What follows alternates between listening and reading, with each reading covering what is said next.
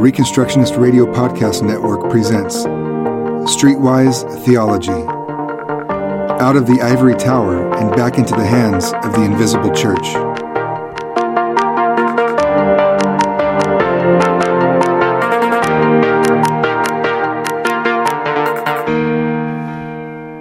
Welcome to Streetwise Theology. My name is Luke Saint. You might be wondering why the title of this podcast is called Why a Homosexual Enjoys More Freedom Under God's Law Than Under Man's Law. Let me start off by reading to you uh, an article explaining a little bit of where I'm coming from. This is from a website called Quora.com. I don't want to take it as gospel, but when it comes to the federal government, hardly anything can be taken as gospel. Let me uh, start by reading this article the que- it starts off with a question. I guess the Quora is a place where you go to ask questions, and the question is this: How many federal laws are there in the United States? This one guy answered, No one knows how many laws there are in the United States. Apparently, no one can count that high. They've been accumulating, of course, for more than 200 years. When federal laws were first codified in 1927, they fit into a single volume. By the 1980s, there were 50 volumes of more than 23,000 pages. And today, online sources say that no one knows. The Internal Revenue Code alone, first codified in 1874, contains more than 3.4 million words, and if printed 60 lines to the page, is more than 7,500 pages long. There are about 20,000 laws just governing the use and ownership of guns.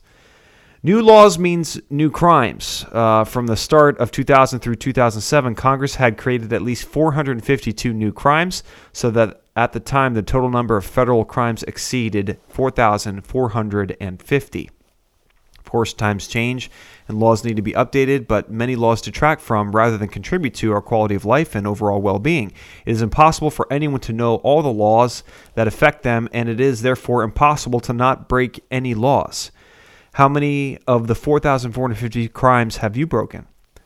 The role of Congress, unfortunately, is to create new laws, not to do away with old laws that don't work. Members of Congress running for a re-election want to be able to say that they sponsored and passed new laws, regardless of how many of how harmful the laws may be. In a typical year, Congress passes at least 125 new laws, but Congress has uh, fortunately slowed the pace of late. In 2011, after Republicans took control of the U.S. House of Representatives, Congress passed just 90 bills into law. As of late August, only uh, late August of 2016, only 61 of the 3,914 bills that had been introduced in 2012 12 as of that date had been passed into law. Uh, pardon me, they had as, as late August uh, 2012. USA Today criticized the quote unquote do nothing Congress for not passing enough laws, as though Congress should be graded based on the number of laws it passes. I say it's a step in the right direction, and that's the uh, end of the article. So, I mean, we're looking at just 20,000 laws on guns alone.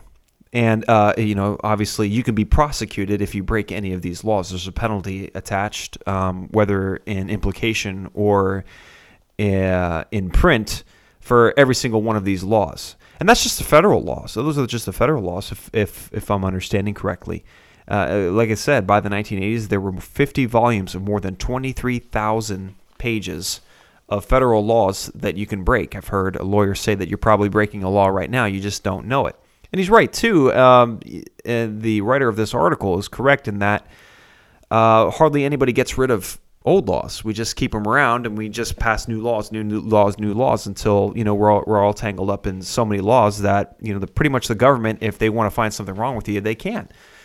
Um, it's just it's just a matter of time, and you know if you get a team of lawyers twenty four seven looking for something wrong with you, they can they can almost find something wrong with you, something wrong with your house, something wrong with your car, something wrong with your business, something wrong with your job. I mean, they can they can find something and they can they can get you pretty much whenever they want.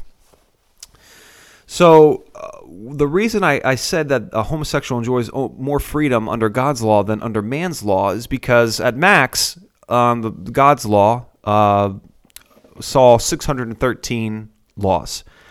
Uh, most of these laws, or well, I don't say most, but a, a, a, a large number of these laws did not have any penalties attached to them. So some of these laws were simple ethics, and some of them were actual crimes. Uh, a crime is simply uh, a sin that has a a civil penalty attached to it. A lot of the laws did not have any penalties attached to it. For example, if you come across a bird, a bird's nest, uh, Deuteronomy 22, and you're allowed to take the eggs, but you're not allowed to take the mother. Um, there is no penalty for that law. You know, you can't go, you can't be brought before a judge, and a judge can't punish you because there there is just no penalty. Just like there is no penalty for envy, there is no penalty for lust, there is no penalty for greed. Um, you know, there are certain sins that just absolutely have no penalty involved in them, involved with them. So let me let me explain uh, a little bit more by saying that the Bible offers uh, several freedoms that man's law I don't think ever offers. Um, first off, the Bible offers freedom. It offers three freedoms that that man's law does not offer. The Bible offers freedom of status. In the law of God, you can walk around and proclaim to the world that you are uh, an adulterer. You can have a adultery parade where you celebrate adultery. You can um, tell your people, "I commit adultery all the time." You know, you can uh, walk around. You have the legal freedom to do this. If uh, if we had like a theonomic society and someone had an adultery parade in which they celebrated adultery, um, let's say you decided, hey, okay, I'm going to do something about this. This this should be illegal, and you let's say you grab one of the participants who is holding a sign that says, I'm an adulterer and I'm proud of it. You brought him before a judge. Um, the Bible offers this man, let's say, you know, it's a man celebrating adultery, he offers this man freedom of status. You can't be prosecuted based on status. Um, you know, the Bible uh, is, is pretty clear that an, an action uh, of the particular sin must be observed. So you can walk around with a big sign saying, I'm an adulterer, but legally you are protected under God's law from anything really happening to you. There, there is nothing illegal about saying that you are a sinner in a certain category, or even celebrating that you are a sinner in a, in a certain category. Um, you know, uh, you know, for example, parade. There's nothing in God's law against having a parade. So the Bible offers freedom of status. No one can be brought in. I mean, imagine this playing this out in a godly society, uh, you know, where God uh, only recognizes the judicial branch. Let's say some someone actually brought you in because he's heard that you uh, committed adultery, and the judge is going to say, "Okay, what what's the problem here?" Well, we have two or three witnesses here that we all heard this man say he committed adultery, and the judge is going to say, "Well, I, you can have a thousand people who heard this guy say he committed adultery. Has anyone seen him commit adultery? No. Do we have any evidence besides hearsay, pretty much, uh, that this man committed adultery? No, we don't. We just have we just heard him say that he committed adultery. Okay, all right. There's there's no case there. I mean, you must observe, or you must have proof beyond um, what this man says about himself, whether it's serious or not, or you know, because it, it protects it protects people from saying things that are flippant for uh, for for it protects people who may, maybe joke about something or say something in confidence. You know, this the Bible protects those people. And it also protects people who actually are adulterers but have not been in, observed in adultery. You must be observed committing adultery. You must have tangible proof that this man has committed adultery. Two or three witnesses hearing this guy say that he did is not enough to condemn anybody or convict anybody. Secondly, the law of God um, gives you freedom of intention. Now, you know, under man's law, you have uh, people going around saying, you know, things like you you could be convicted for conspiracy to commit murder um, you know, like conspiracy. That that that's a crime to conspire. Uh, I, I, don't think God's law um, convicts people for intentions, like He intended to commit murder. You know, uh, if, if for example, if you if you brought someone in who was saved by someone trying to kill them, you know, we leave it up to the judge uh, whether or not they, they should get the death penalty um, if you can prove that they were trying to kill them. But for example, if you write um, uh, something, if you shout something really angrily and say, I'm going to kill you, um, you can't be brought up on charges of uh, attempted murder because of something you said. You can nowadays. Um, the state can get you for intention, but the Bible does not prosecute based on intention. The Bible prosecutes based on action. So in the Bible, uh, according to God's law, you have freedom of intention. You must be convicted based on action, not what you were intended uh, on doing. I believe that there are some exceptions to this. Uh, I would be willing to have a discussion, but basically, uh, God's law gives you freedom of intention. Uh, for example, it's illegal to buy and sell uh, slaves. Uh, according to God, um, you know, for example, like kidnap slaves. You know, whoever uh, you, whoever uh, steals a man will be put to death, and whoever is caught in possession of that man will also be put to death. So we can't have that. Pretty much outlaws buying and selling slaves. Now, if you were in a situation though where you had money and you saw someone being sold, but you're like, hey, I'm going to buy that guy and sell him. I mean, I'm going to buy that guy and set him free as soon as I do. The Bible, I believe, gives you freedom to do that. Um, and and a problem comes up when someone says, "Well, you know, you, you can't buy and and sell slaves or kidnap slave." If we follow the Bible incorrectly, we're going to say, "I don't care if you intended to set the man free, or I don't even care if you did set the man free." The Bible says that if you are in possession of a kidnapped man, um, you get the death penalty.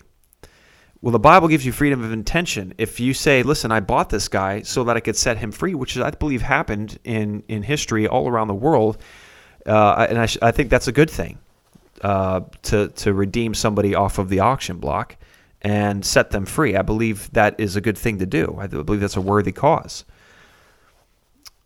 But I believe the Bible gives you freedom of intention. Like if you were to bring that before a judge, and the judge was to say, "Well, did you set him free?" Yeah, I set him free right away well, then, you know, there's, there's no case. The Bible gives you freedom of intention. The Bible also gives us freedom of thought. There is no such thing as a thought crime. I think many pagans misunderstand this. Uh, I believe that um, when they read things like, you know, whoever lusts uh, after a woman in his own heart commits adultery with her, um, and they're like, oh, look, see, a thought crime. You can be killed, you can be prosecuted um, as soon as you have uh, a lustful thought, and you can be brought up on charges and put to death based on thoughts that you things that you thought. But as, if you read the uh, the law, again, you have to be prosecuted based on action. A thought is not an action. A thought might be a sin, uh, but it's not an action that that that has a judicial punishment. Uh, for example, there is no punishment for coveting. If you covet your neighbor's horse, um, like it says, you know, you know, nor his manservant, nor his maidservant, nor his donkey, nor his horse, nor his ox, or whatever.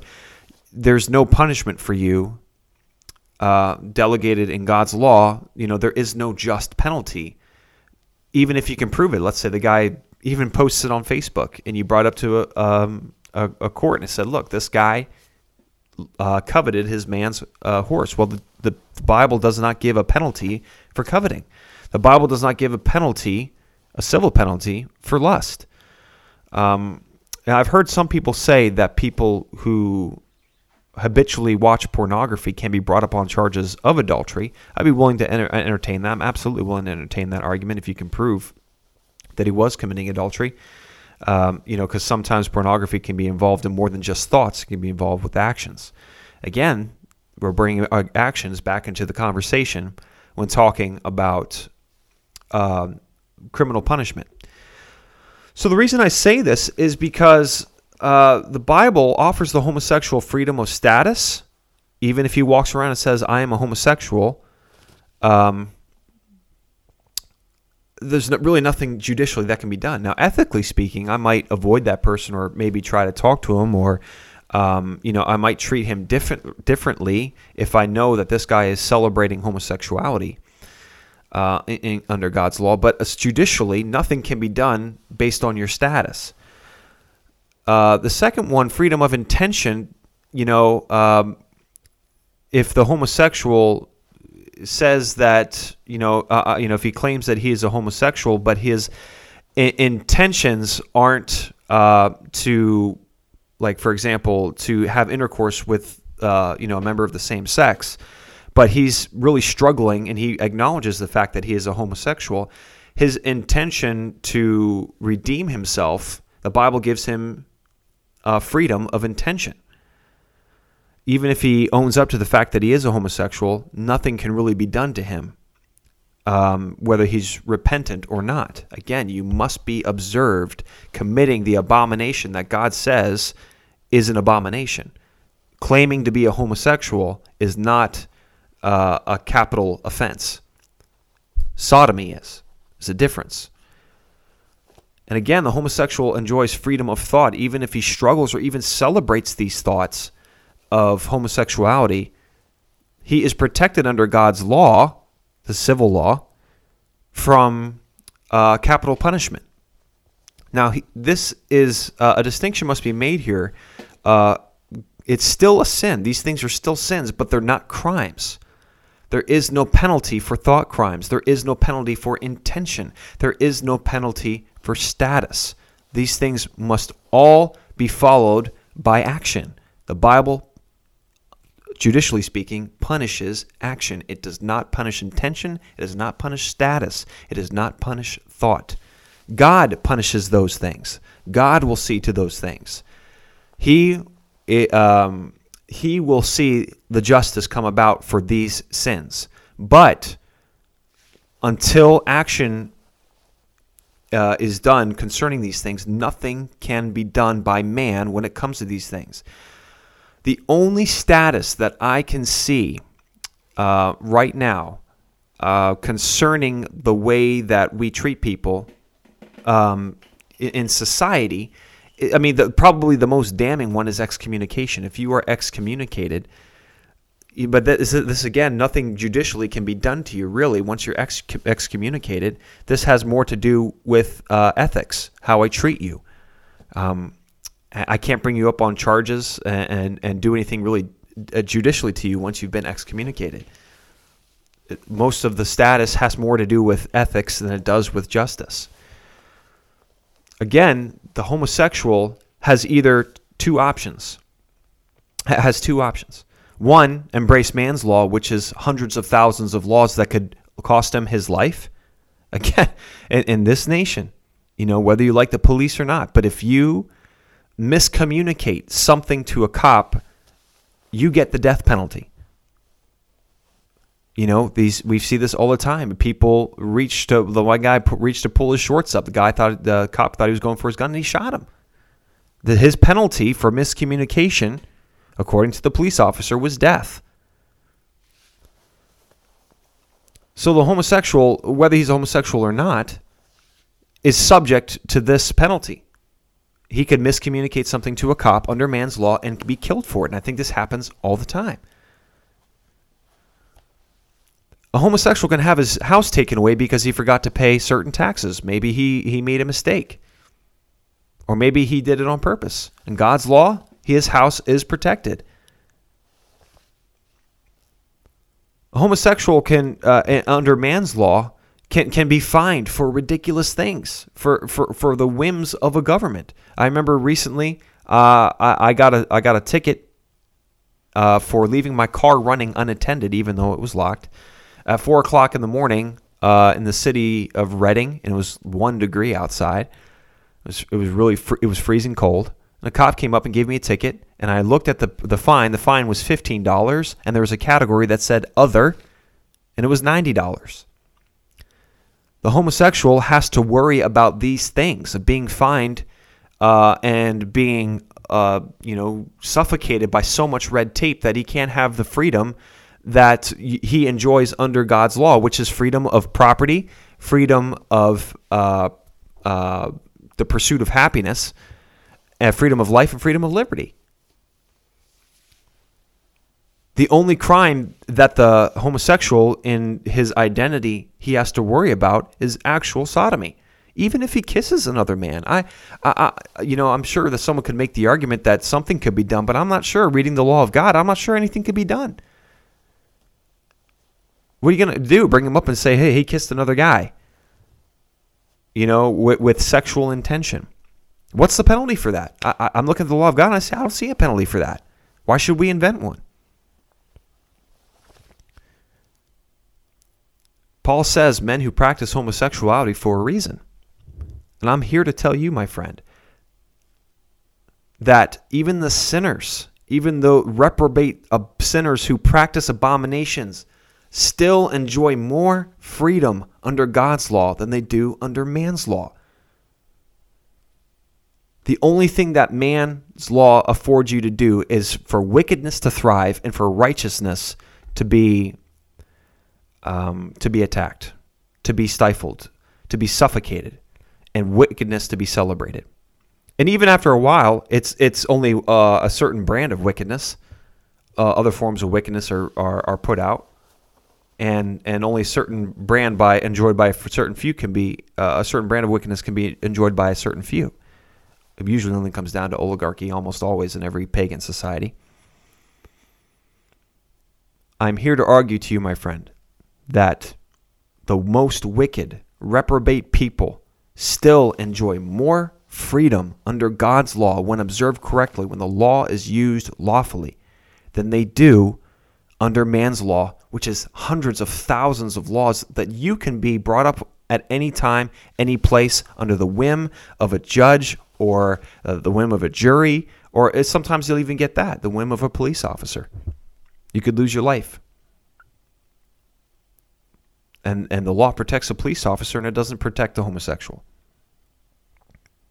My friends, we should want for even the most reprobate sinner to enjoy the freedom that God's law offers. Uh, the same freedom for ourselves. We want that to have. We want that. That that is the mark of Christian love. I love you so much that I want you to enjoy the freedoms that I have. Lately, the the liberals and the conservatives are starting to say, I hate you so much that I am willing to sacrifice my freedom so that you don't have it either. And that's why we have these thousands of laws. Because the, the law and the prophets can be summed up with, You shall love the Lord your God with all your heart, soul, mind, and strength, and you shall love your neighbor as yourself. When you throw that out, you start hating your neighbor as you hate yourself. And this is voiced in this thought I hate you so much that I I am willing to sacrifice my freedom so that you do not have freedom either. Where the spirit of the Lord is, there is liberty. And James is called the law of liberty for more than one reason, my friends. It affects so many areas of our life. Again challenge you to read Psalm 119 and think about David's attitude towards God's law. Do you have it? Do you want to have that same attitude? Do you even care? Read Psalm 119. Think about what James said that the law of God is the law of liberty, is the law of liberty in more than one way, even for the Jew, for the Gentile, for the straight man, and even for the homosexual. Be strong and courageous, my friends. We'll see you next time. Thanks for listening to Streetwise Theology brought to you by the Mid Atlantic Reformation Society and Reconstructionist Radio. Please visit ReconstructionistRadio.com and thinkandreform.org.